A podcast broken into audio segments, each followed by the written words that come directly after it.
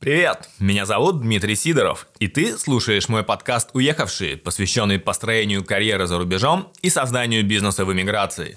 В этом выпуске продолжение интервью с Ильей Безделевым, айтишником, который за 10 лет эмигрировал по работе вместе с семьей и детьми в 4 страны, развивая свою карьеру в таких корпорациях, как DHL, Amazon и Google – Обязательно послушай первую часть, в которой Илья рассказывает свою историю прихода в технологии и миграции, и мы вместе обсуждаем особенности жизни экспатов в ОАЭ, Сингапуре, Германии и США, а также особенности карьеры в больших корпорациях. В сегодняшнем выпуске мы подробно обсудим получение степени MBA в США и как при обучении в бизнес-школе строить личный нетворк, который является важнейшим атрибутом программы. Мы будем говорить про эйджизм в технологической сфере и как войти в IT с нуля после 30. Илья расскажет про свой стартап, который успешно создал внутри корпорации Amazon, а также поделится своими личными проектами и даст очень толковые советы начинающим специалистам и желающим эмигрировать.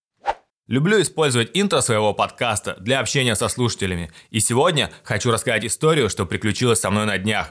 Пускай она послужит эпиграфом к мысли о бескорыстной помощи при построении нетворкинга, что прозвучит в этом выпуске. В апреле 2021 года я получил травму в спортзале, и сразу несколько человек тут же помогли мне справиться с последствиями. Сначала Валерия, тренер спортзала, обработала мне рану, в то время как я еще находился в шоке после увиденной дыры в своей ноге.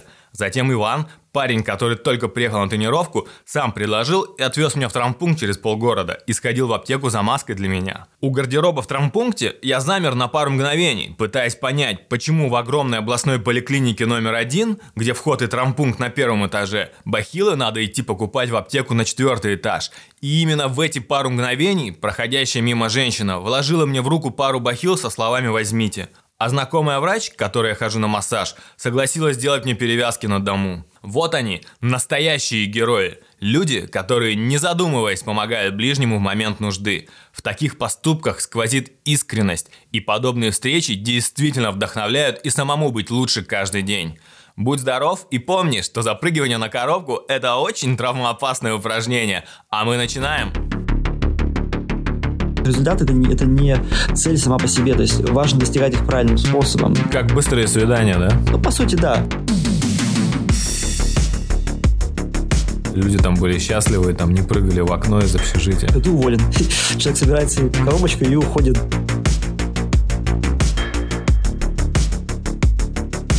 Человек, который звездит. Ужасы какие-то рассказываешь.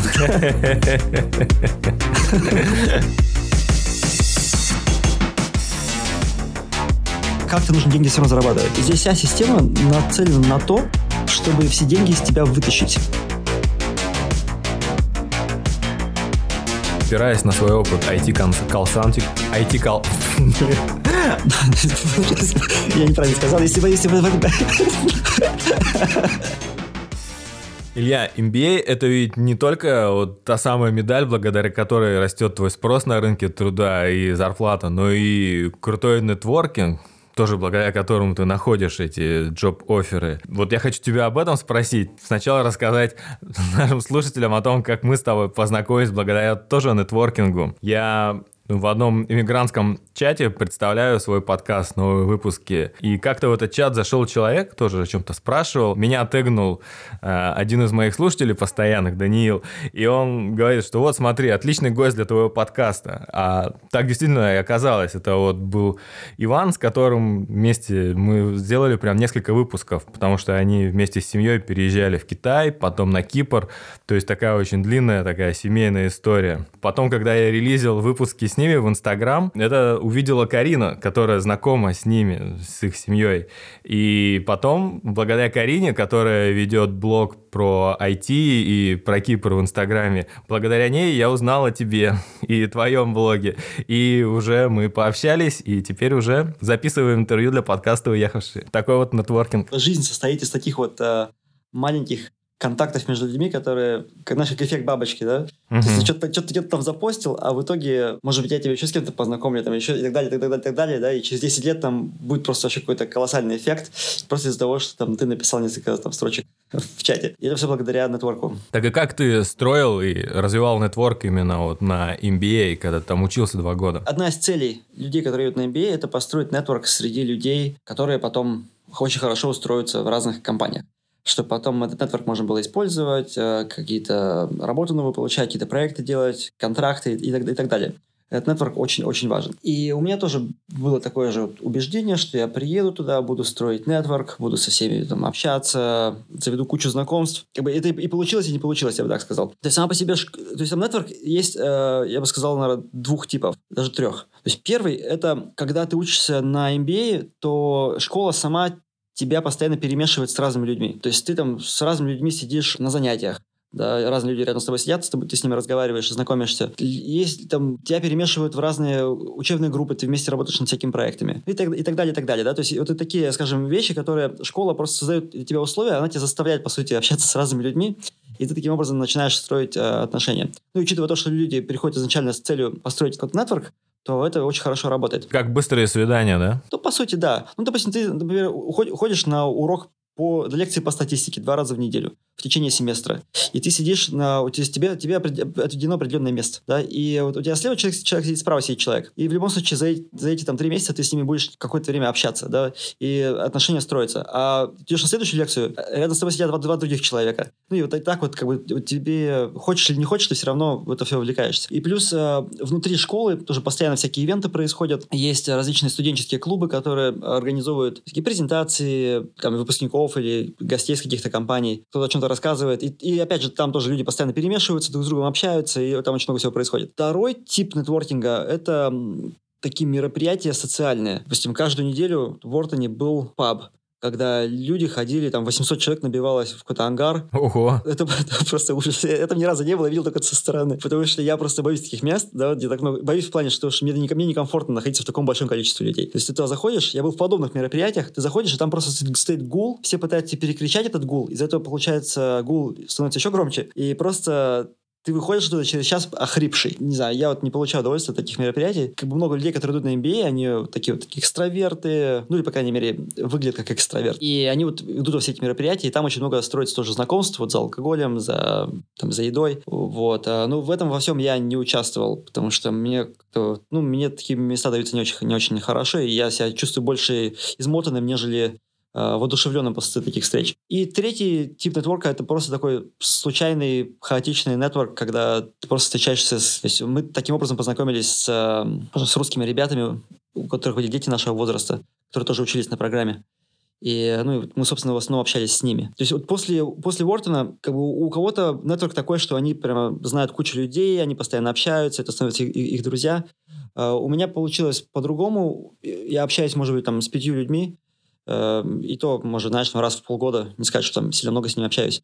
Вот. Но у меня есть доступ к базе данных всех выпускников, и всегда намного легче написать кому-то, знаешь, не холодный email какой-то, а, допустим, ты посмотрел там e-mail чувака, который работает в какой-то определенной компании, которая тебе нужна, или на определенной позиции. Ты ему пишешь, типа, привет, я тоже учился в Уортоне там в таком-то году, и я видел, что ты выпустился там на год раньше меня, слушай, у меня есть такой вопрос, да, и, и все. И люди, как правило, очень отзывчивы к таким, таким запросам. Они могут встретиться на кофе там или созвониться на полчасика. Ты можешь с ними пообщаться. Ну, из этого тоже может что-то родиться. Я так понял, что вот еще похожую функцию выполняют студенческие сообщества вот в крутых всемирно известных вузах. Да, да. Я думаю, что это, по сути, то же самое и есть. Да, вот, то есть это, это, это, это директория выпускников, она, она находится на сайте университета. То есть тебе нужно ввести там логин, пароль, она, к ней закрытый доступ, но там все есть, и ты любого человека можешь найти, и они, да, всегда тебе готовы, в принципе, помочь. У меня была такая одна история. Я учился в Сан-Франциско, я еще был студентом, и мне была интересна позиция CIO, э, то есть Chief Information Officer. Но я как бы представлял себе CIO как такой чувак, который, типа, вот, руководит всем IT, разработкой, всем-всем-всем, да, и такая, мне казалась работа очень гламурной. И я нашел человека в директории, который работал в Сан-Франциско в крупной компании на позиции CIO. Старше меня, наверное, лет на 10. Выпуск за 10 лет до меня. Я ему написал, говорю, так и так, вот, мне интересна твоя позиция,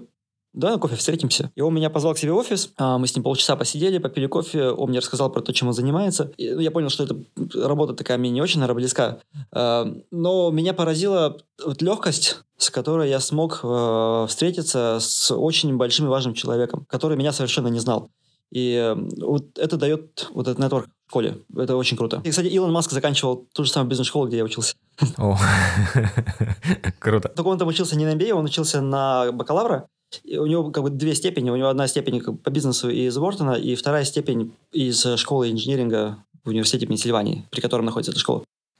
Когда ты работаешь в больших компаниях, даже если ты в них уже не работаешь, все равно сохраняется это ощущение того, что у тебя есть какой-то общий контекст с людьми. И даже если вы оба уже не работаете в этой компании, ты можешь на LinkedIn кого-то найти, посмотреть, что, ага, там человек работал в Амазоне, и это дает мне больше шансов на ответ. Если я этому человеку напишу, типа, так и так, привет, там вот, э, мы с тобой оба работали в Амазоне, я там вот, у меня такой-то вопрос, да. Люди, как правило, будут более отзывчивы, если, ну, ты используешь какие-то вот такие вот общие вещи, когда ты с ними общаешься. Вот. А с людьми, которых ты знаешь, как бы с ними еще проще. То есть я тоже могу тебе привести пример. Когда я проходил практику в Амазоне э, летом, это был 2014 год, там система вообще устроена так, что ты как бы приходишь, проходишь практику, и потом, если ты получаешь возвратный офер, чтобы устроиться на full тайм тебя потом как-то случайно в какую-то команду распределяют. Вот. Меня, меня вот такая схема не очень устраивала. Я хотел больше контроля над своей судьбой. Я хотел как бы заранее найти команду, которая бы меня возьмет потом на будущее работать. И пока я там проходил практику, я попросил своего, сначала своего менеджера, типа, познакомь меня с кем-нибудь, кто мне может быть интересен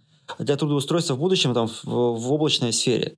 И он меня познакомил там, с чуваком, сделал, сделал интродакшн по имейлу. Я с ним встретился, пообщался. Вот мой менеджер дал мне очень крутой совет. Он говорит, с каждым человеком, с которым ты общаешься, проси его познакомить тебя с кем-то еще. И э, я с тем чуваком встретился, мы с ним пообщались. Ну, это как бы немножко не моя тема, да, вот мне вот интересно вот немножко в другом, да. Ты, а ты знаешь кого-нибудь, кто мог бы мне помочь? И он меня познакомил с другим чуваком. И так вот э, спустя, наверное, может быть, 6 или 7 таких вот а, интродакшенов последовательных, я в итоге вышел на команду, которая в итоге э, занималась тем, что, мне было интересно, и которые меня к себе наняли. Такой хак, э, который ну, мне прям очень понравился, и я его, в принципе, сейчас использую в жизни, потому что всегда можно так через людей с кем-то познакомиться интересным, кто тебе может быть ну, полезен или, или хотя бы просто интересен, или ты, может быть, кому-то полезен. То есть это такое, знаешь, вот нетворк это вообще такая штука. Знаешь, некоторые люди вот отслеживают, да, там, сколько они дают, сколько они получают. А вот есть такой чувак, Адам Грант, он профессор как раз в Уортоне, я у него учился. Он написал книжку Give and Take. Я не знаю, как она по-русски называется, такой большой бестселлер. Вот он говорит про то, что как бы нужно всегда давать, тебе как бы всегда обратно вернется.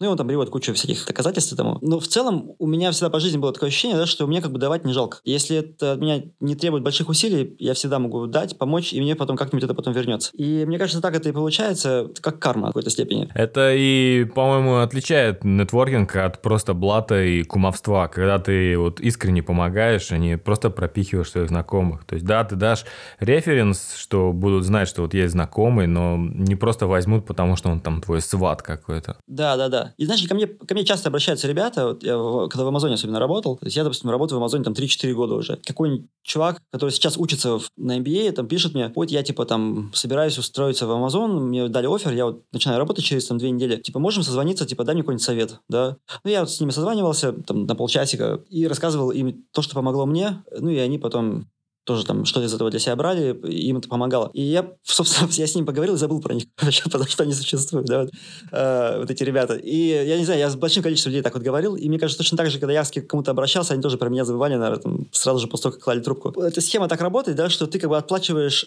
обратно не тому человеку, который тебе помог, а ты отплачиваешь кому-то другому, да? Да. И в итоге потом все равно все это выравнивается в долгосрочной перспективе, и все счастливы. То есть у меня вот такое вот убеждение по жизни. Это очень прям верное убеждение, знаешь, ради всеобщего блага. Да, да. А также, знаешь, вот э, тоже похожая тема, да, вот Э, когда с людьми встречаюсь, здесь как-то принято, что люди покупают друг другу ланчи, платят друг за друга. Там кофе, допустим, купить, там, или обед кому-то, или ужин. Поначалу, помню, когда особенно я жил в России, то у меня еще денег было мало.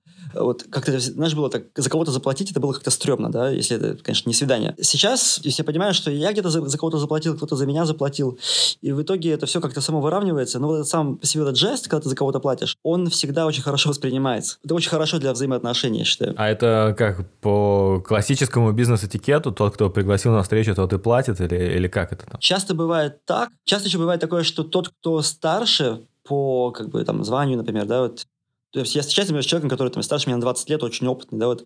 И как-то бывает такое, что они знаешь, как, такой жест, да, вот, э, типа, я взрослый, я за тебя плачу, как бы, да, ты маленький. Вот, э, ну, это как бы, как бы не так выглядит, да, но, то есть есть какая-то вот такая динамика, когда человек более, как бы, старше по званию, да, что он вроде как более щедрый, что ли.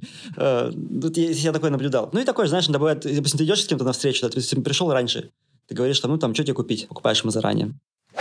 В Amazon, получается, я прошел практику, получил возвратный офер, пришел туда на работу. Первое, что я там делал, я создавал платформу для аналитики данных.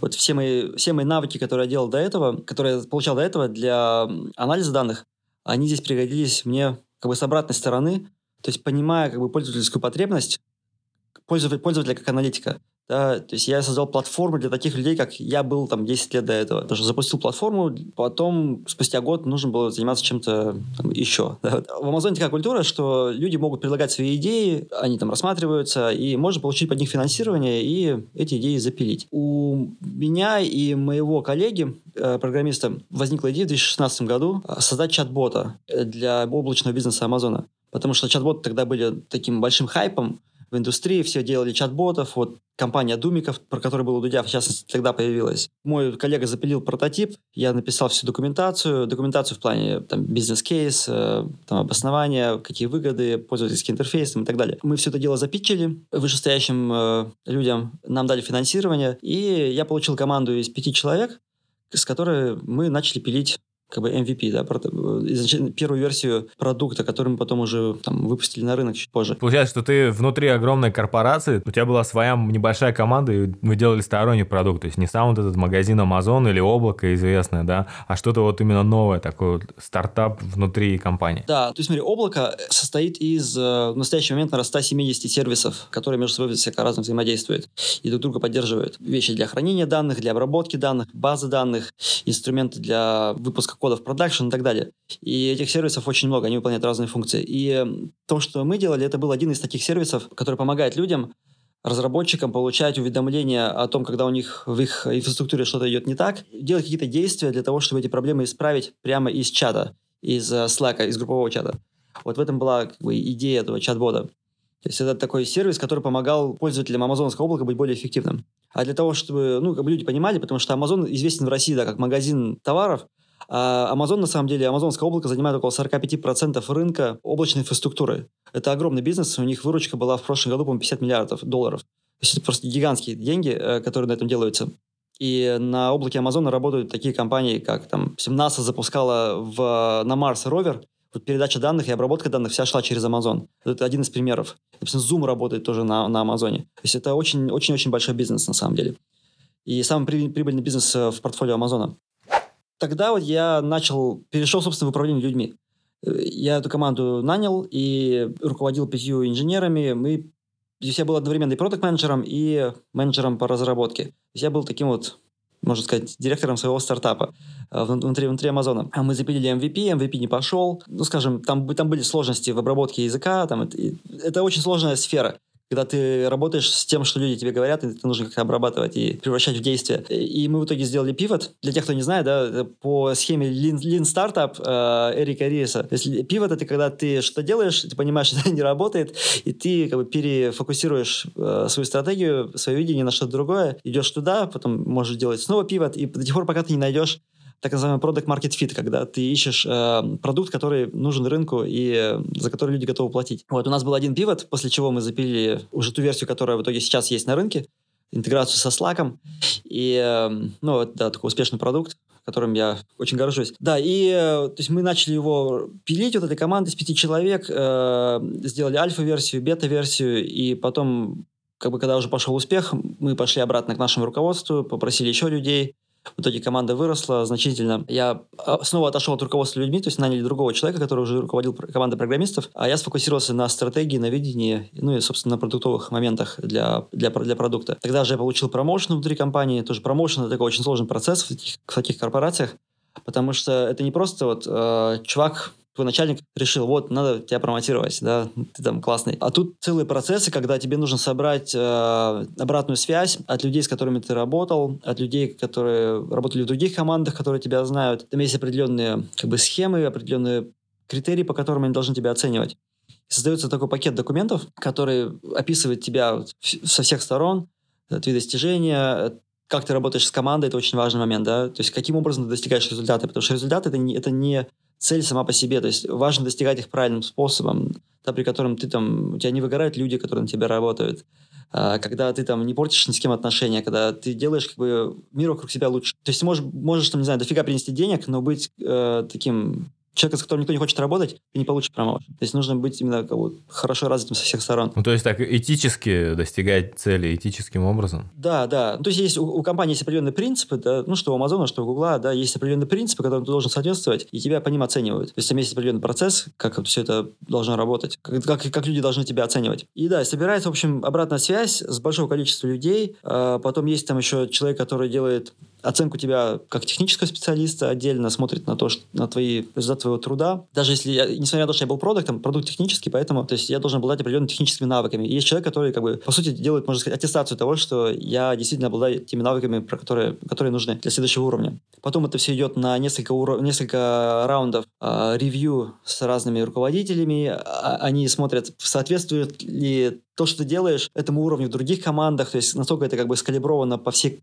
компании в целом. И потом в итоге это все поднимается там, на уровень вице-президента, и он уже принимает решение, промотировать тебя или нет. Ну, тут надо отметить, что это у меня достаточно была как бы senior позиция, да, поэтому это шло на, на самый верх туда. Для, скажем, более junior позиции там решение принимается более локально, но используется тот же самый процесс, такой же трудоемкий, просто там как бы меньше людей вовлечено. И это, по твоему опыту, не только в Амазоне, но и в таких крупных корпорациях, как э, Facebook, Microsoft, Google, вот это вот все, да? Процесс примерно везде одинаковый. Он э, как бы отличается нюансами, но в целом целом это процесс, когда участвует большое количество людей, и им важно понять, чтобы, чтобы люди как бы не, не пытались людей просто так вот пропихнуть наверх. Нужна такая калибрация по всей компании для того, чтобы в целом выдерживать рамку э, универсальную там среди тысяч человек, а не только среди там маленького отдела. Ты затронул такую тему, как этическое достижение цели или достижение цели этическими способами, и я прям не могу не спросить тебя вот тебя, может, есть инсайдерская информация про Amazon, как там происходят дела с э, сотрудниками низшего уровня, то есть такие люди, как работники складов. В новостях неоднократно видел, что там как-то очень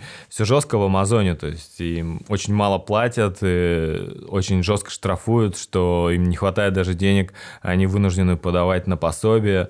Ну и про то, как э, Amazon, приходя на рынки той же Европы, там выдавливает мелкие магазины, что их уже собираются как-то как-то зажимать рамками антимонопольными. Я не взаимодействовал практически с э, вот этой ритейловой стороной Амазона. То, то, что я знаю, я знаю в основном из э, тоже из э, внешних источников. Amazon, то есть понимая его культуру изнутри, Amazon это вот, вот капитализм, правильно сказать, такой пик капитализма. В апофеозе. Капитализм в, апофеозе. А, и э, как это объясняет Amazon, да? Он говорит, ну, люди как бы сами выбирают, хотят они у нас работать или нет. То есть если мы кого-то выдавили с рынка, ну, как бы рынок так устроен, что, да, там большие побеждают, маленькие не побеждают, потому, и потому что мы лучше. То есть с этим можно как бы соглашаться или не соглашаться. То есть я думаю, тут проблема не в самом Амазоне, а том, что так устроено капиталистическое общество и капиталистическая экономическая система, а, что компании вроде Амазона, у них да, есть преимущества, и они этим преимуществом могут таким образом пользоваться. Я думаю, что именно поэтому на них, собственно, обращает внимание государство, государственные органы, потому что а, сами такие системы не регулируются, и, и приходится вмешиваться кому-то извне. Да, ведь основная цель бизнеса – это чтобы прибыль была и чтобы она росла, а именно уже государство за такие всякие социальные штуки отвечает, чтобы люди там были счастливы, там не прыгали в окно из общежития, что-то вот в таком духе. Да, и слушай, в Америке в этом плане вообще вот меня поразило поразило, когда я читал свой первый контракт с Амазоном. Здесь есть такая парадигма, как employment at will, типа как найм по желанию. И там написано в контракте, что меня имеют право уволить э, там без предупреждения в любой момент, и я тоже имею право уйти без предупреждения в любой момент. Ни о каких пособиях э, вообще речи не идет есть, допустим, в Германии, да, ты человека вообще просто так не уволишь. Конечно. Тебе нужно выплатить кучу денег, там, не дай бог, человек в профсоюзе. В общем, это там увольнение человека, это просто это целый процесс многомесячный. А здесь, в Америке, вот как в фильмах показывают, и меня все время это поражало в фильмах, да, вот тут э, менеджер говорит человеку, все, ты уволен. Человек собирает свою коробочку и уходит, да, вот. Угу. И, э, слушай, я, конечно, не видел такого, да, потому что ну, я работал в растущих компаниях, там не было потребности увольнять людей. Ты же говорил в DHL э, в Дубае, ты как раз это и видел. Я это видел, но там людям выплачивают очень большие пособия при э, увольнении. Я имею в виду, что здесь в Америке, да, вот в Америке, я работал в растущих компаниях, то есть я не видел как бы вот сокращения такого рода. Но если бы здесь нужны были сокращения, людей просто бы вывели без э, платить им или не платить, остается на усмотрение компании. И если нет никакого профсоюза, то все, как бы, да, вот компания у нее преимущество по отношению к сотруднику. Профсоюзы при этом и возможность их возникновения очень жестко подавляются. И даже если есть профсоюз, то в каждом туалете клеят листовки о том, что профсоюз это плохо. Ну да, да. То есть профсоюз здесь не приветствуется. То есть Америка в этом плане такая жесткая, здесь жесткая конкуренция за работу, у корпораций очень много власти над сотрудниками. Последнюю пару лет просто попадаются такие различные подробности на эту тему, и начинаешь действительно лучше понимать все эти и фильмы, и культуру Америки. Мне всегда было странно в фильмах, когда я смотрел, как вот люди, э, ну, человек, допустим, уволили, он потерял работу, и все, он банкрот, и он, там, ему нужно продавать дом, потому что mm-hmm. все ипотеки, там, да, и он раз оказывается на улице. Ну, много, мне кажется, таких фильмов с таким сюжетом. И я как-то вот не понимал, ну, как, как так-то, да, вот.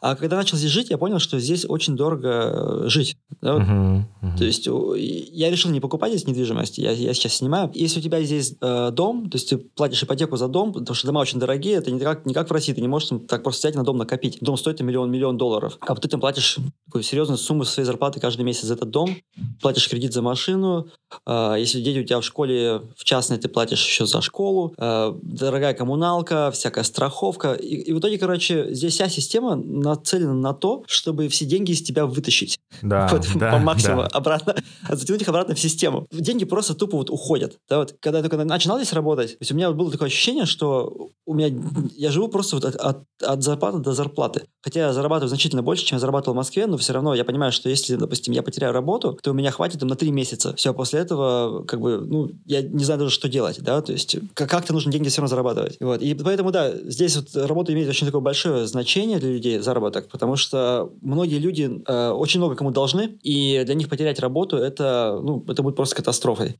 И то, что в фильмах показывается, это действительно вот реальность среднего класса. Люди очень сильно зависимы от своего заработка. И это дает возможность как раз корпорациям жестко подавлять и профсоюзы, и работников, и делать, что хочешь. Да, да.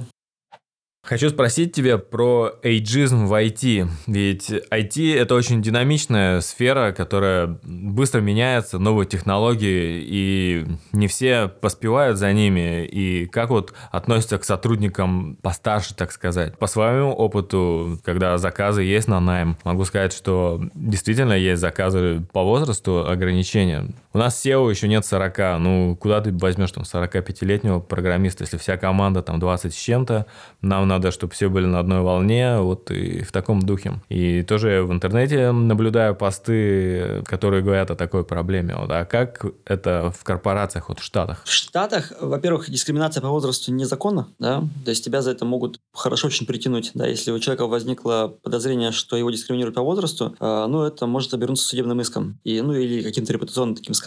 Но это такая вторичная вещь. То есть, если брать специалистов, то, мне кажется, у нас в стране, да, в России, там, на бывшем СНГ, есть проблема того, что те люди, которые сейчас как бы взрослые, ну как, мне, мне сейчас 30, 37 лет, да, то есть я вырос в, в 90-х годах, в 2000-х, а, то есть я, вырос, я рос на всем современном уже, в современном и в новой среде, в новой реальности. А те люди, кому, допустим, сейчас там, может, ближе к 50, то они еще застали такого много советского и 90-х годов, когда все только формировалось. Плюс в технологиях они могут еще отставать, потому что страна отставала. И мне кажется, это накладывает отпечаток на то, что считается, что эти люди как бы там старые закалки, да, вот что-то, может, не знают, недостаточно амбициозные там, и так далее. Но опять же, мне кажется, это больше связано с культурой. То есть здесь люди взрослые, как правило, более опытные, потому что а, люди, которые там, не знаю, всю жизнь работали программистами, они на самом деле знают в разы больше, чем ребята молодые.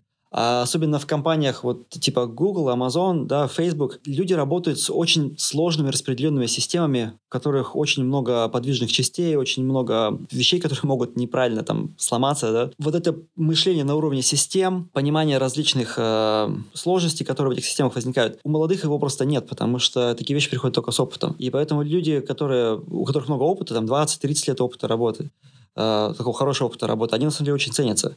И такие люди очень часто бывают э, как бы на очень высоких позициях, причем профессионалы, не руководя людьми, и они очень ценятся. То есть один человек, с которым я работал, он был старше моего отца, то есть ему сейчас, наверное, больше 60 лет. Он с 70-х годов занимается, ну, скажем, наукой и э, там, анализом человеческой речи, э, как вот языка. Вот работая с ним, то есть я понимаю, что человек просто вот... У меня так много можно от него научиться, да, вот он знает настолько больше меня вот в своей области, во-первых, потому что он настолько глубоко в него ходил, а во-вторых, просто как профессионал, как, как, как сотрудник, да, как вот э, человек корпорации, он настолько тонко как бы чувствует уже все эти детали, как люди взаимодействуют, он все, он все это знает, потому что за вот эти там 40 лет опыта у него все это выработалось. И когда тебе там 20, 25, 30 лет, у тебя еще нет такого опыта, и ты просто не успел еще его получить. Поэтому здесь эйджизма как такового, ну, его, наверное, в корпорациях нет, потому потому что э, все-таки опыт очень сильно ценится. Э, единственное, где это вот возникает сомнение, если ты там тебе, условно говоря, там 40-50 лет, а ты пришел на... Хочешь прийти на самую начальную позицию, допустим, программистом, и ты при этом всю жизнь проработал программистом, то ты, скорее всего, эту позицию не получишь, потому что это,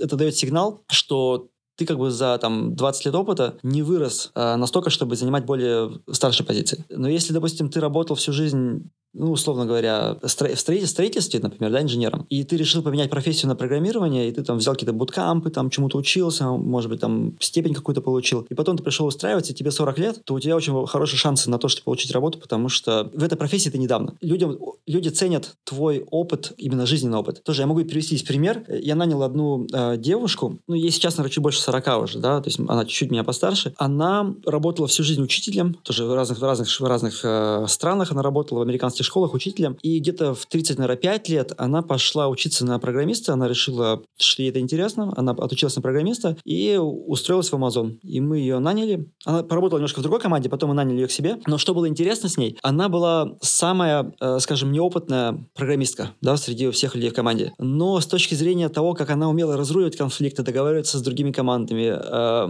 как-то убеждать своей точки зрения, писать, документ, писать документы, делать презентации, она была просто вот на порядок выше э, вот всего молодняка, который у нас работал. Конечно, это опыт учителя, да, это как раз вот это все, что ты перечислил.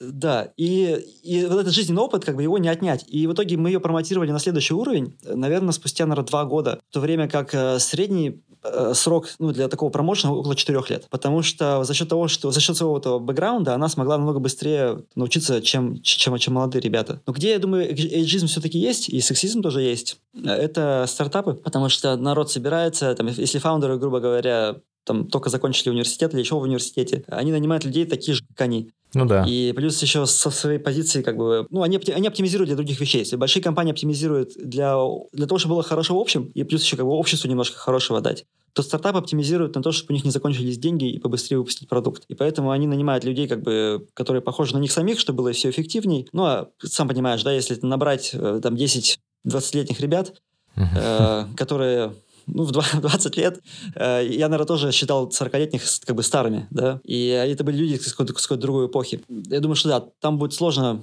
такому человеку прижиться, потому что просто другая культура в таком возрасте. Там люди там, ну, там много очень работают, у них нет семей, они там алкоголя много, там, может, даже наркотики какие-то проскальзывают. И особенно если тебе там, там, допустим, 40 лет, у тебя есть семья, ты уже не можешь работать каждый день до полуночи. Ну да. Ты не можешь там ходить со всеми в бар для того, чтобы расслабиться, просто потому что все идут. И получается, ты становишься как бы... Даже если ты туда попадешь, тебе там не будет комфортно, ты будешь там как бы исключен, да, вот этой, этой, этой средой. Ну, да. И э, тут тоже сложно сказать, хорошо это или плохо, потому что как бы, это, наверное, плохо для людей, которые не могут туда попасть, э, но если вот эти стартапы начнут думать о том, как не знаю, сделать всем хорошо, нанять там разношерстных людей, то э, они, скорее всего, не смогут достигнуть тех результатов, у них закончатся деньги, и компании просто не будет. Мне кажется, это и фишка стартапов, чтобы нанять людей, которые на одной волне, а это надо, конечно, и по возрасту совпадать, и по духу. Да, ну и потом, когда они растут, как бы, да, вот они уже начинают по-другому на все это смотреть. Мне, мне очень, кстати, интересна была история компании Slack, да, это мессенджер э, для работы очень популярный в Америке,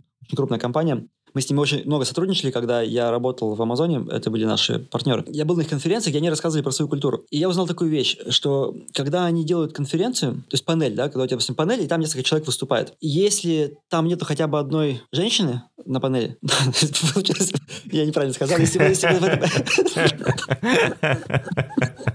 Не, давай оставим.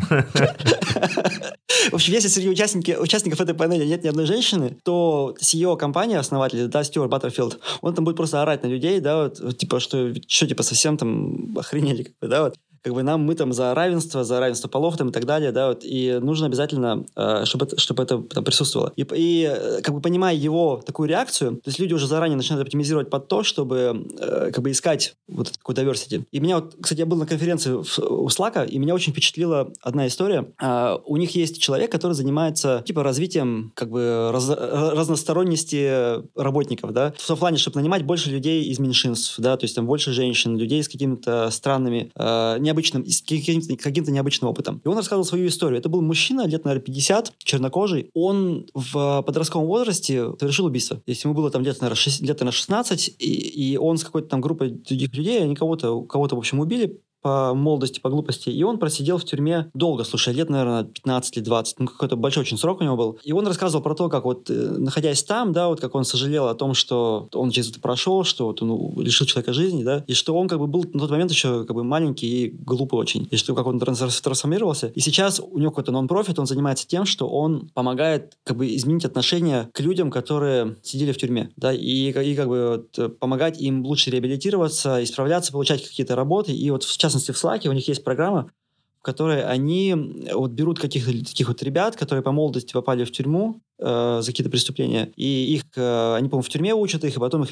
нанимают к себе на работу, там смотрят на них. То есть понятно, что здесь, очень, здесь представляешь, какой-то, какой-то большой риск, да, потому что риск рецидива всегда очень большой среди бывших заключенных. Ну да. Вот. Но то, что они вот это инвестируют, тратят на это, ну, не маленькие деньги, по сути. Э, для меня это было очень таким вот э, интересным открытием, да, что вот компании, то есть они, по сути, это делают, э, ну, можно, конечно, поспорить, что есть там какой-то пиар, они от этого получают, да, люди, типа меня про это рассказывают, но я думаю, что все-таки это больше отражает, наверное, какие-то внутренние ценности основателя, нежели желание на этом как-то это заработать. Потому что заработать можно и на другом. Некоторые стартапы, они вот становятся в итоге такими после того, как они зарабатывают деньги и уже могут э, делать что-то полезное и, скажем, от, отплачивать э, свою эксклюзивность на ранних этапах больше инклюзивности в будущем. И мне вот очень понравилась эта история про учительницу, которая в 35 лет пошла учиться на программиста и получила промоушен в Амазоне. Это действительно круто и показывает о том, что все возможно, и Лучше, конечно, двигать в сторону западного мира, потому что меньше эйджизма и в большие корпорации. Мне кажется, знаешь, у нас вот есть вот э, очень много нетолерантности вообще вот у, скажем, у русского человека, да, вот у российского человека. То есть нетолерантность к меньшинствам, э, нетолерантность вот, к возрасту, к тем, кто, может быть, э, отличается от нас. Сексизма много, очень много. Знаешь, я там как-то в Иркутске слышал рекламу, типа, о, ты доверил своей жене водить машину, типа, как так? Э, представляешь, да? И там чувак говорит, да ладно, типа, она же отучилась в автошколе, там такой По радио идет вот такая вот реклама, да? Вот, то есть вот такой галимый сексизм. Я тогда уже жил за границей, меня это прям покоробило. Но люди, которые вот в этом находятся, то есть для них это нормально, то есть, да, типа, женщины не умеют водить машины. Нам, конечно, нужно вот это перевоспитывать, и мне кажется, ну, наверное, моя надежда на ребят, кому сейчас вот 20 лет, 30 лет, да, вот, кто уже выросли в более новой среде, кто образованный, кто изучает, ну, частности, слушает твой подкаст, да, вот могут для себя какие-то новые такие вот мысли услышать из-за рубежа и меняют свое отношение к тому, как, как они относятся к другим людям. Потому что вот этот эйджизм, я считаю, это совершенно искусственная вещь, которая просто находится в нашей, в нашей культуре, и ее нужно, как бы ее невозможно искоренить, да, но ее нужно постепенно вытеснять а более правильным отношением, более осознанным отношением к тому, как мы нанимаем людей и вообще относимся к другим людям. Мне кажется, еще причина может быть в том, что наследие Советского Союза, в том числе, это такой долгий период, когда надо было мыслить шаблонами, то есть не двигаться в мыслях куда-то в сторону. Несмотря на то, что даже по идеологии социальной социализм был, что все люди равны, но все равно все эти шаблоны и сексизм, и иджизм, и прочие, они как ярлычками просто думаешь только, потому что думать нельзя. Точно. Ну да, и сложно избавиться от 70-летнего наследия Советского Союза. Спасибо за слова про подкаст. Я, кстати, действительно искренне надеюсь, что, может быть, кто-то слушает на заре своей карьеры или принимая решение о смене направления профессиональной деятельности. И действительно, э, гости, которых я приглашаю к себе в подкаст, они подкидывают и пищу для размышлений, и вдохновление, и примеры, что вот все возможно, но надо поставить цель и идти к ней. Да, вот твой подкаст в этом плане такой уникальный, потому что ты разговариваешь с людьми, которые живут где-то в другом месте и могут поделиться такими культурными вещами, Э, которые в, ну, если живешь в России, условно говоря, да, ты про них не узнаешь. Тебе нужно их искать, да. А если слушаешь свой подкаст, у тебя, в принципе, в каждом, в каждом эпизоде, да, вот что-то такое есть. И ты можешь из каждого эпизода что-то почерпнуть и, и именно развиваться в плане многогранности такой культурной. Вот мне за это, я за это очень ценю твой подкаст, и мне кажется, что вот, э, многим вот он поэтому заходит. О, спасибо, спасибо, я стараюсь. Вот еще я о чем хотел тебя спросить. Это личный бренд. Вот то, что становится сейчас модно популярно, и профессионалы в любых сферах развивают личный бренд. Неважно, даже это работник, там, сантехник, сварщик, или айтишник, или врач. И насколько сотрудники с сильным личным брендом востребованы в крупных корпорациях? И есть ли для них какие-то скидки, поблажки?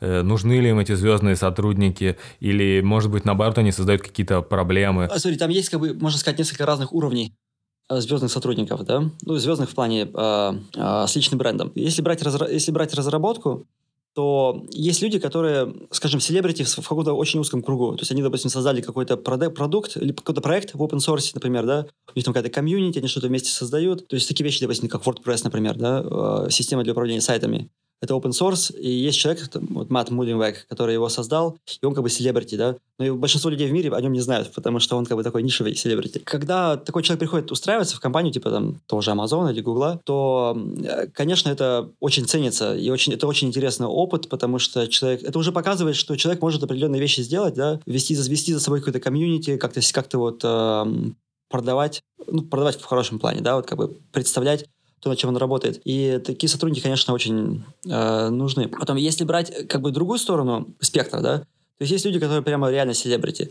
Допустим, Amazon нанимает людей типа Джеймса, Джеймса Гослинга. Это чувак, который создал язык Java. Да? Ну, то есть это как бы язык, на котором сейчас пишут просто миллион программистов. Да? Вот. Даже мы сейчас с тобой разговариваем, скорее всего, куча программ где-то там в инфраструктуре работает на Java. А, и этот чувак вот его там придумал, там в 70-х, наверное, 80-х. И таких нанимают обычно для того, чтобы не делать работу какую-то, а для того, чтобы они выступали на конференциях, чтобы они привлекали э, внимание как бы компании, чтобы... То есть они больше находятся в позициях как бы такого вот пиар-позициях, что ли, да?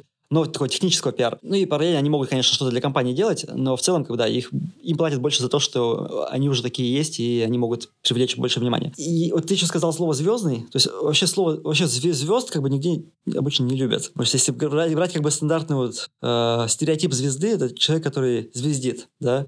Человек, который такая примадонна, с каким-то своим там мнением, э, mm-hmm. такой весь, знаешь, там, я, я звезда, да, вот Киркоров на ум приходит мне, mm-hmm. который там журналистку побил, вот, э, потому что такие люди, как правило, не, не, не могут хорошо работать в команде, они как бы считают себя такими крутыми, у них там, не знаю, они требуют много признания, больше оплаты, и они бывают токсичны, и вот эта токсичность, она тянет, тянет всю команду вниз, и несмотря на их там личные, может быть, колоссальные результаты, они как правило, все равно является таким целым негативным влиянием для, для, для, для компании. И таких, таких не любят, их отсекают на этапе собеседования обычно. Отвечая на твой вопрос, как бы, да, личный бренд, то есть когда тебя знают, это очень важно. Во-первых, это тебя, тебя могут пригласить на работу, да, потому что тебя знают. Я, кстати, знаю одного русского парня, вот Антон, э, Антон Бабенко или Бабенко, я не знаю, как правильно произносится, он живет в Норвегии, и он нашел себе такую нишу техническую э, интересную, где он создает там модули для платформы Terraform, э, тоже как open source штука, я не буду вдаваться в подробности, но, не, скажем, не так много людей этим занимаются, но очень много людей этим пользуются. И он вот прямо нашел себе такую нишу, при которой и он работает сам по себе как независимый консультант, но его приглашают на всякие там встречи, конференции, ему оплачивают билеты, его приглашают на всякие там выступления, и он прямо такой вот селебрити, да. И если в какой-то момент вот Антону, я с ним сам пересекался пару лет назад, да, общаемся, вот, и если в какой-то момент ему захочется пойти на работу, допустим, в Amazon, да, его, мне кажется, с руками оторвут, потому что, ну, вот его, его там все уже знают, и все знают его как бы вклад вот в, в сообщество там, и так далее.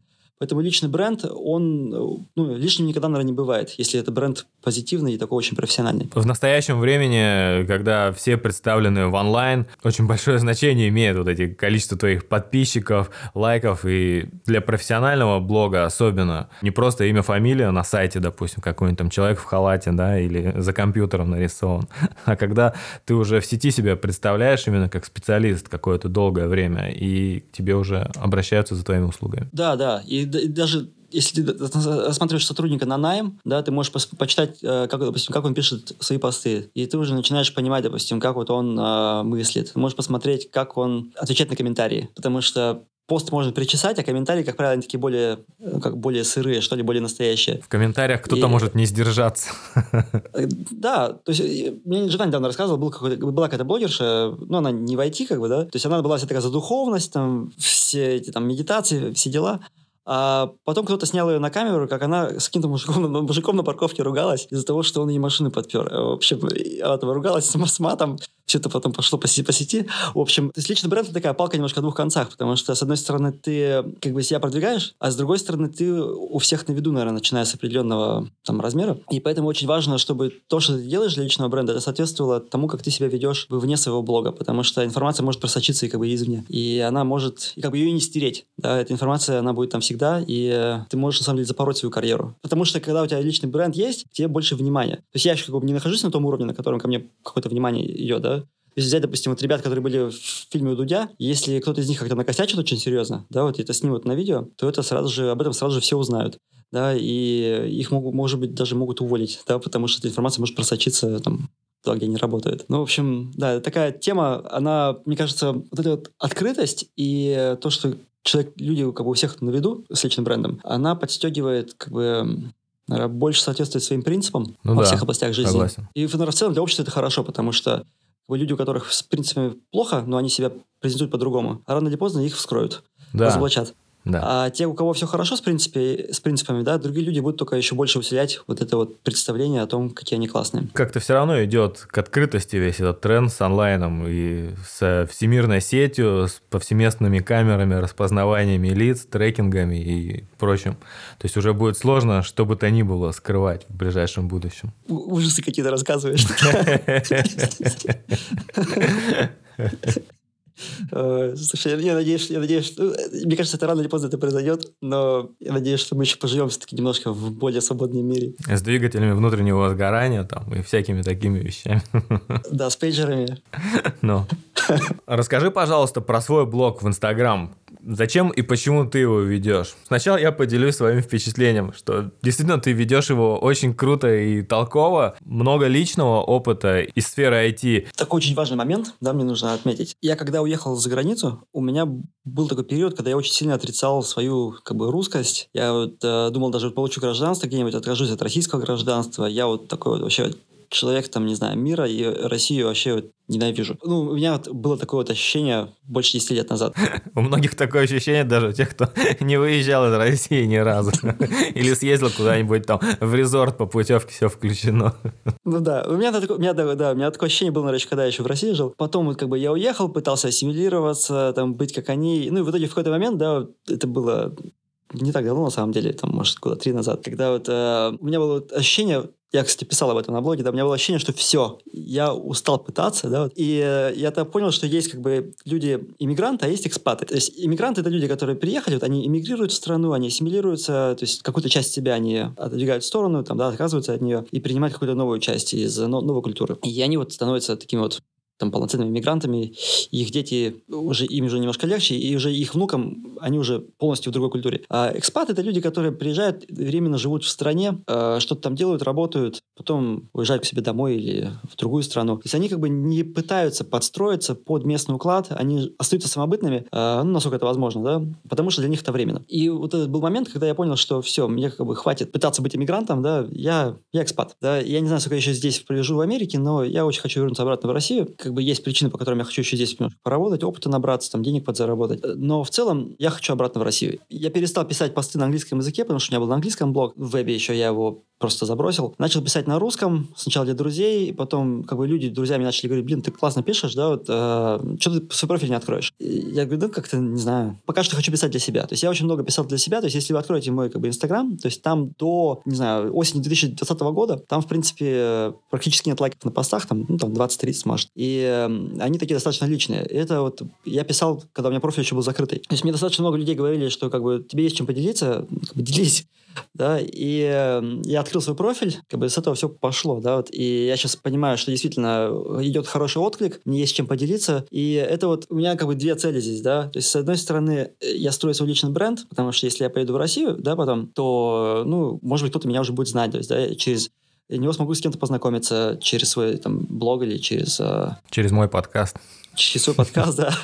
Вот. А вторая цель — это то, что я говорил про вот это давать и брать, да. То есть я в своей жизни очень много взял, взял от других людей и продолжаю брать. То есть мне не жалко делиться информацией. Да? Если кому-то это может быть полезно, если хотя бы одному человеку это поможет, э, это уже круто, да. То есть я таким образом как бы отплачиваю обратно миру, и э, ну, я испытываю от этого какое-то внутреннее удовлетворение. Ну, еще третья цель, наверное, в том, что когда я пишу, это помогает мне упорядочить мои собственные мысли и, возможно, даже наткнуться на какие-то инсайты, о которых я до этого не думал, потому что, когда я пишу, я начинаю углубляться. А когда ты просто думаешь, как бы, ну, знаешь, лично у меня, то есть, когда я думаю, я не могу пройти какой-то определенный порог иногда, и мне нужно сесть и написать. А когда я начинаю писать, то есть я освобождаю как бы свою оперативную память, и тогда я могу уже углубляться глубже. Угу. И вот письмо как раз помогает мне, ну, прокачать мое собственное понимание мира, я думаю. А я поделюсь впечатлением, о чем твой блог, на мой взгляд. Ты пишешь об IT, об IT в Штатах, о продукт-менеджменте и разработке, и при этом разбавляешь это личным взглядом на жизнь в Америке, как бы еще через призму российского и русского взгляда, то есть какие-то фишки отмечаешь, которые, допустим, в Америке само собой разумеющиеся, а в России диковинку, как, например, я еще помню, когда ты съездил недавно вот на родину, ты тоже отмечал, что тебя удивило, что вот на родине так, а здесь иначе в Штатах. А вот это мое впечатление. И скажи, правильно ли оно? Да, да. Я думаю, что, знаешь, вот у людей есть там контент, планы, там все такое. У меня вот такого ничего нет. Я пишу обычно о чем хочу о, о том пишу. Как бы у меня там, в принципе, хватает хаоса в моем блоге. Э, спасибо за то, что ты сказал, о чем он, потому что теперь я сам начинаю лучше понимать, о чем вообще я пишу. Вот. Э, кстати, что касается России, тоже я хотел добавить, э, что каждый раз, когда я езжу в Россию, последний раз 4-5, когда я был, то есть у меня все больше и больше возрождается, наверное, эта любовь к моей родине, к русскому человеку, к русскому языку. И с каждым разом я прям все глубже и глубже проникаю, и мне как бы больше нравится. Я знаю, что многие ребята хотят там уехать, да, вот они думают, вот они уедут за границу, и там будет там все классно, да, вот там в шоколаде. И это на самом деле не всегда так. И даже если... То есть, когда ты, когда ты получаешь что-то одно, ты жертвуешь чем-то другим. Uh-huh. И для многих вот из нас, иммигрантов, это или экспатов, да, то есть ты получаешь, может быть, деньги, там, более хорошую работу, но при этом ты жертвуешь своей самобытностью, жертвуешь, э, может быть, отношениями с людьми. То есть у тебя значительно сужается круг людей, с которыми ты общаешься, потому что у тебя же нет возможности выбирать из всего общества в целом. Ты выбираешь, ну, если ты хочешь, допустим, с русским общаться, да, ты выбираешь из тех людей, которые вот здесь русские есть. А это значительно меньше ну, выборка. И люди тоже, может быть, из определенной сферы, из определенной индустрии, с определенным уровнем образования. Ты очень сильно, получается, как бы ограничиваешь свой круг, если ты не хочешь, ну, прямо ассимилироваться, да, вот ассимилироваться очень сложно. То есть у кого-то получается, но вот у меня, наверное, нету таких вот русских друзей. На мой взгляд, ты вот упомянул уже очень верно, что вот только внуки могут полностью ассимилироваться и быть вот как вот местные в этой стране, где ты живешь. Да, да. И то, если это речь про Японию, это не поможет, даже если ты выглядишь как японец, но у тебя какая-нибудь там корейская фамилия. Это точно. Я даже, знаешь, вот смотрю на своего ребенка, когда у меня ребенку э, почти 9 лет. Вот он, он здесь с года, и он учится в школе в американской. Это было забавно, знаешь, он, короче, я на него нацепил GoPro, и он езд, ехал на лыжах с горы. И оказывается, он сам с собой разговаривает, когда ездит с горы. Вот, и, и он с собой, сам с собой разговаривает на английском языке. И меня это было, для меня это было такое откровение, да, что вот он, получается, вот он мыслит на английском. То есть, когда, когда как бы нас рядом нет. Но при этом из-за того, что мы не американцы, да, то есть у нас другой культурный контекст. То есть дома он все равно растет в другой среде, не такой, uh-huh. как они. То есть если его родители могут там показывать ему, какие-то мультики, из-за которых они выросли, о чем-то таком рассказывать, какие-то шутки, у нас дома всего этого нет. То есть у него общий контекст с американцами только вот э, в школе. И да, поэтому он как бы вот... Э, то есть я к тому, что почему, допустим, только внуки уже будут э, полностью ассимилированы. Потому что дети, они все равно еще растут в такой смешанной среде, и они очень много пропускают из того, что американские дети ну, не пропускают. То есть они, они при этом более как бы культурно развиты, они более э, разно, разносторонние, но как бы они все равно не, они не американцы. Давай еще ненадолго вернемся к твоему блогу. Мне очень нравится вот это уникальное оформление постов, которые ты делаешь. Ведь ты сам рисуешь. Расскажи об этом, о своем увлечении рисованием. Это вообще совершенно случайность. То есть я, я давно хотел рисовать, но как бы мне никогда не было к этому склонности, способности способностей, э, никогда этому не учился. Потом просто мне случайно в руки попал Apple Pencil, Apple карандаш, я начал рисовать, я подумал, о, это же похоже на Photoshop. Вот, ты можешь создать там разные, разные слои, да, вот, э, слои там по-разному закрашивать, используешь разные инструменты, все можно стереть, э, всякие эффекты наложить. Я такой, опа, это очень э, сильно упрощает процесс рисования, в отличие от бумаги, да, где ты нарисовал, как бы, да, если ты стираешь, это, как бы деструктивный процесс. На iPad это процесс не, не, не деструктивный. И меня прямо затянуло. То есть меня затянуло, я начал рисовать, э, я прямо не мог оторваться вообще, там, каждый день что-нибудь рисовал, рисовал. Потом начал брать э, курсы, там, книжку купил. Ну, я, еще, я все еще рисую, как бы, достаточно плохо, да, но мне хватает для того, чтобы оформлять посты. И э, для меня это прямо такая новая отдушина, и мне кажется, что я поймал с этим фишку, потому что люди на это обращают внимание. То есть мой блог в этом плане такой немножко уникальный, потому mm-hmm. что очень мало людей делают такие вещи. Кстати, ссылку на блог я оставлю в описании подкаста. Обязательно зайдите. И если вы хоть как-то близки к IT, технологиям и вообще современному миру, подписывайтесь на Илью. Про планы на будущее. Я так понял, что Штаты это все-таки не дом навсегда для тебя и твоей семьи, а какое-то временное место, и со временем ты планируешь в Россию, да, перебраться? Ну, скажем, есть, так, есть такая мысль, да. То есть, как получится в будущем, я не знаю, но пока что план такой, да. Но если Россия, то это Москва или... Э, Москва или Питер. То есть, э, единственное, что я понимаю, я не хочу работать на корпорации в России. Вот, я, конечно, не знаю, как получится, да, но в целом мне бы хотелось э, все-таки работать на себя. Отчасти поэтому я занимаюсь занимаюсь развитием личного бренда, чтобы то есть открыть себе какие-то возможности для этого. Какой-нибудь опираясь на свой опыт IT-консалтинг, IT опираясь на свой опыт IT-консалтинг, откроешь что-нибудь в таком духе. Да, ну хотя мне на самом деле ближе больше продуктовая работа.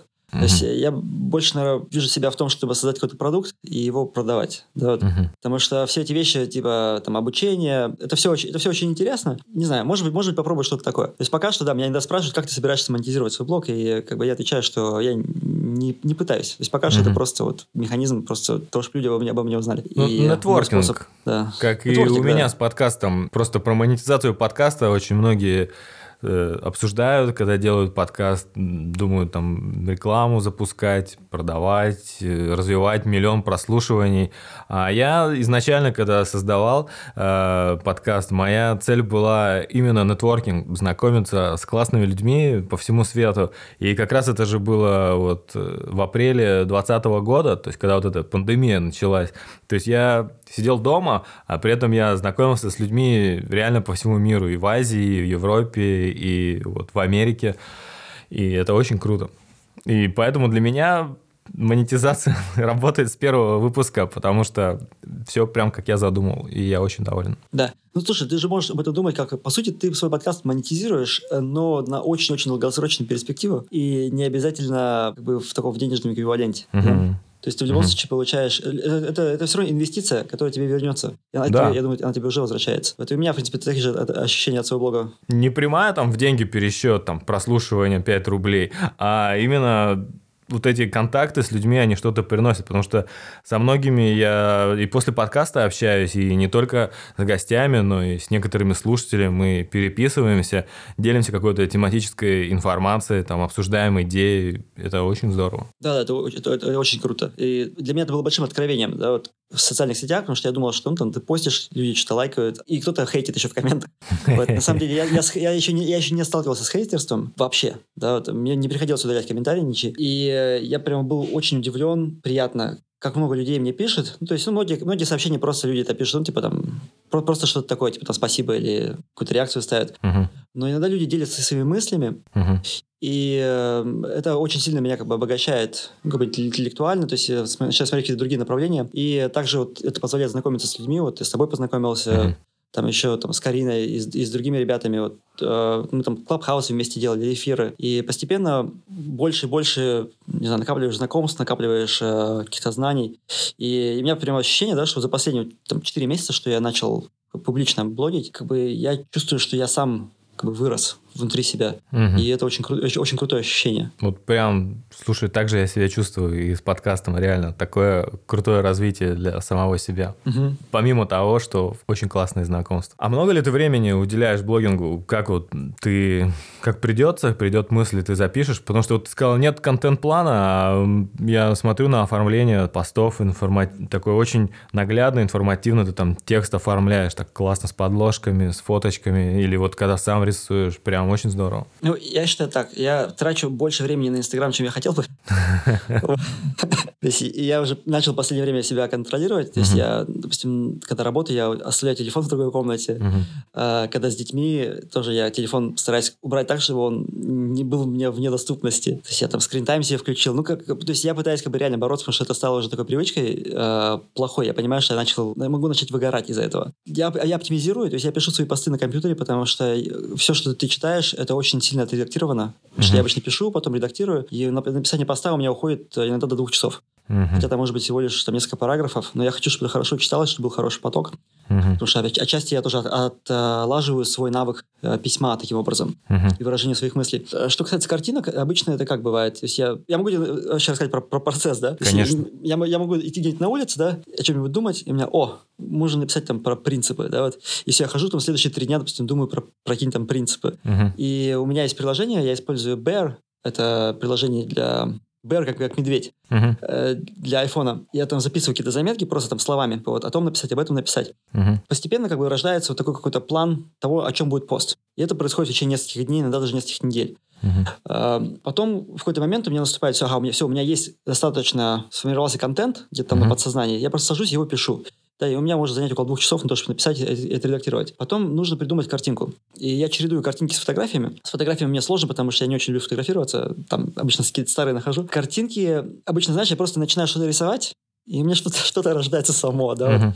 Uh-huh. И обычно на картинку уходит минут 15-20, чтобы картинку создать. А ты размещаешь свои посты на других площадках или только Инстаграм? У меня есть э, свой собственный сайт э, безделев.ру, где я дублирую все свои посты просто текстом, без картинок. А, я это делаю для того, чтобы, ну, во-первых, это было доступно в поиске через Google, и больше как архив. То есть, а что если Инстаграм, там, не знаю, меня решит удалить по ошибке или еще какие-то ну, такие да, вещи да. случатся, да, вот. Я хочу, чтобы у меня был полноценный архив. И еще есть мысль, в принципе, может быть, через какое-то время скомпилировать свои записи, может быть, в книгу или в какой-то там PDF-чик, да, вот чтобы распространять. И э, наличие всех этих постов в тексте в одном месте мне очень в этом поможет. Это, слушай, хорошая идея потом все это скомпилировать в книгу. Кстати, одна из причин, почему, вот, как ты говоришь, у меня такие подложечки, да, вот там в сторис э, из текста. То есть я что делаю? Я пишу вот в этом приложении текст, а потом его скриню и вставляю уже в сторис. И причина, по которой я начал это делать, не, не только для внешнего вида, это больше было исходя из того, что когда ты пишешь текст в сторис, э, он сохраняется как картинка. То есть ты этот текст теряешь. Если тебе нужно этот текст потом где-то в другом месте использовать, тебе, ну, тебе нужно его перепечатывать. Ну да, да. Или если, если допустила, допустила печатку, то есть все, это уже не исправить, это нужно делать заново. И когда я пишу это в другом приложении, а потом просто скриню, то я сохраняю архив а, всего, что я пишу. И из этого я потом могу там пост создать позже или не знаю, для книги использовать, если книгу mm-hmm. буду писать. Mm-hmm. То есть это такой механизм оптимизации тоже для меня. Потом сдашь на Амазоне в self-publishing. Возможно, да. И, кстати, тут тоже такой момент, да, я думаю, писать книгу на русском или на английском. Потому что на английском, естественно, больше аудитория, uh-huh. но там, там больше конкуренция, и у меня есть ощущение, что если я начну писать на английском, то я просто устану, выгорю, и мне это будет неинтересно. Мне кажется, тебе надо просто материалы дать редактору, чтобы он сделал книгу на русском, а потом, чтобы ее перевели на английский. Как вариант, да. Хорошая идея. А самому заняться тем, чем ты занимаешься хорошо, и время с семьей провести. Дай, пожалуйста, парочку советов для тех, кто стоит сейчас у истоков своей карьеры или подумывает о том, чтобы войти в IT. С чего начинать, с чего легче начать? Или для тех, кто уже работает там, в разработке или в других IT-специальностях и хотел бы релацироваться в западные страны или азиатские? У меня есть очень такое сильное убеждение том, что как бы, твой успех, твоя способность переехать куда-то, да, способность себя продать, она зависит от того, какими знаниями ты обладаешь и как эти знания ты можешь использовать на практике. Поэтому самый главный совет, который бы я дал, это навыки лишними не бывают. То есть нужно работать над разными навыками, не только над теми, которые от вас требуются на работе, а как бы прокачивать какие-то параллельные, смежные навыки. То есть чем больше ты знаешь, чем большими фундаментальными скиллами ты обладаешь, тем лучше. Знание — это такая вещь, да, это, как это называется, кумулятив, кумулятивный процент, uh-huh. да, когда ты положил деньги в банк, и вместо того, чтобы снимать проценты каждый месяц, ты их там оставляешь, на эти проценты потом начисляются еще проценты. Uh-huh. И в итоге там под 1% годовых у тебя там в несколько тысяч растет твой вклад спустя несколько лет. Uh-huh. И знания работают точно так же. То есть чем больше ты поглощаешь знаний, поглощаешь, перерабатываешь, используешь, тем как бы легче становится поглощать знания последующие, и тем сильнее ты становишься. Самый главный совет, который бы я дал, да, это учитесь новому. Да, то есть нужно всегда, всегда, всегда учиться новому, всегда смотреть наперед, то есть думать о том, чем бы ты хотел заниматься там через 10 лет, да, через 5 лет. Ты, возможно, не будешь заниматься тем, чем ты хочешь сейчас заниматься. Да. Вот, как бы смотря туда и изучая информацию наперед, ты для себя откроешь какие-то пути, которые до этого, может, о которых до этого, может быть, не знал. То есть это первый момент. Второй момент, а второй совет, да, это я бы очень хотел, чтобы мне дали этот совет, когда мне было 18 лет. Работайте над собой в духовном плане, в психологическом плане, идите к психологу, если у вас перепад настроения, если у вас там депрессинки накрывают. Самому с этим справиться ну, удается, наверное, очень немногим людям, и через очень большую боль, и mm-hmm. все равно через каких-то учителей. Поэтому, э, если бы мне сказали 18 лет, вот, там, с тем, что у тебя сейчас есть, ты можешь просто пойти к психотерапевту, в этом нет ничего стыдного, никакой стигмы в этом нет. Mm-hmm. Сейчас стигма есть, но в этом нет ничего стыдного. Да? Идите работайте с терапевтами, с психологами, и потому что можно очень много всего делать, достигать из неправильного состояния внутри. Mm-hmm. Да? Mm-hmm. То есть, знаешь, достигать правильных вещей по неправильным причинам. И для того, чтобы эти причины правильно все внутри выстроить, да, понять, кто ты вообще есть такой на самом деле, ты, uh-huh. что там внутри живет, в чем твоя сущность. Э, то есть это нужно провести очень много работы, и чем раньше ты начнешь, тем лучше еще раз повторюсь, работа с психологом. Мне кажется, у тебя на подкасте кто-то про это говорил. А, да, в этом, в этом нет ничего плохого. Да, это очень круто. И на самом деле не так дорого. Да, то есть это вот прямо самая важная инвестиция в себя, которую можно себя сделать. Третий момент – это, я считаю, что на работе нужно, ну, в том, чем ты занимаешься, нужно всегда чувствовать себя немножко дискомфортно. То есть нужно всегда брать немножко больше, чем ты можешь, чем ты думаешь, что ты можешь. Угу. Потому что в конечном счете ты всегда справишься. Угу. Вот. А тут, конечно, очень важно не переборщить, Потому что если ты скакнешь сильно далеко вперед, угу. то ну, у людей может не хватить терпения, а у тебя может не хватить как бы, ну, просто знаний. Да? Угу. Вот, э, поэтому нужно да, как бы изучать наперед и немножко всегда брать больше, чем ты можешь, чтобы, было себя, чтобы всегда себя растягивать. Да? И э, рост идет только через такую вот немножко, скажем, боль. Да? Вот, э, боль в плане через сложности, через трудности. Конечно, конечно. Да, ну и ты спросил про то, чтобы там, переехать, учить язык. то есть как бы без вариантов, да. А, если ты не знаешь язык, тебя никто никуда не возьмет. Да, каким бы крутым специалистом ты не был, если, конечно, ты там не создаешь что-то руками очень крутое.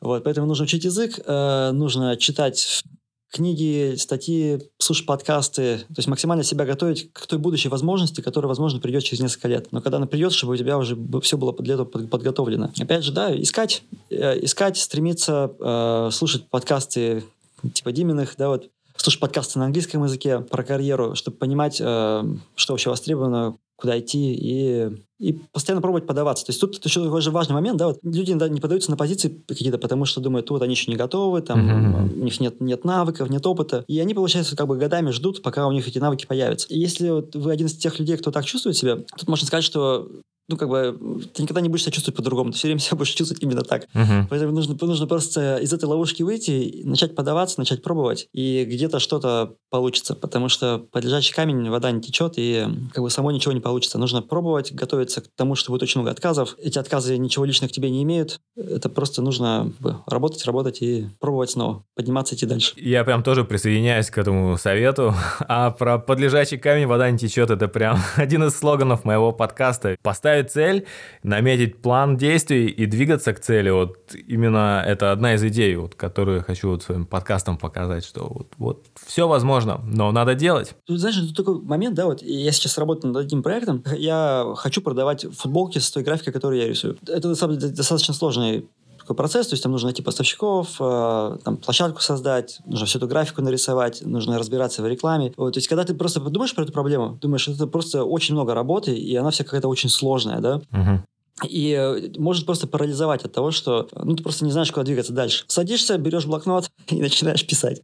Да, все, что тебе нужно сделать. Потом это дробишь все эти вот, как бы, большие вещи на еще более мелкие вещи. И в итоге ты в любом случае приходишь э, к каким-то мелким подзадачам, которые ты знаешь, как делать. И это уже просто превращается в работу, ты выполняешь каждый пункт один за другим, и как бы не теряя цели, которая у тебя большая цель есть, ты в итоге создаешь то, что ты там, изначально боялся к чему даже подступиться. И э, ничего на самом деле сложного в этом нет. Слож, сложность только в том, чтобы начать, разбить это на части и, и набраться храбрости. Да, первый шаг самый сложный. А про футболки мы можем как-нибудь на днях созвониться, я могу опытом поделиться, я занимался этой темой. Ух ты, слушай-ка, прямо э, нетворкинг э, в действии. Да. Отлично. Спасибо, Илья, за такой подробный рассказ и кучу дельных советов по построению карьеры в IT и не только в IT. Спасибо, Дим, большое, что пригла- пригласил. Это мой первый опыт э, подкаста, мне очень понравилось. Э, слушай, мы с тобой 4 часа это записывали, чтобы люди знали, да, вот это на самом деле очень большой труд. Поэтому слушайте до конца, подписывайтесь на всех и ставьте, ставьте лайки. Пишите комментарии. Да, пишите комментарии. Э, только не хейтерские. Ладно, все. Всем пока.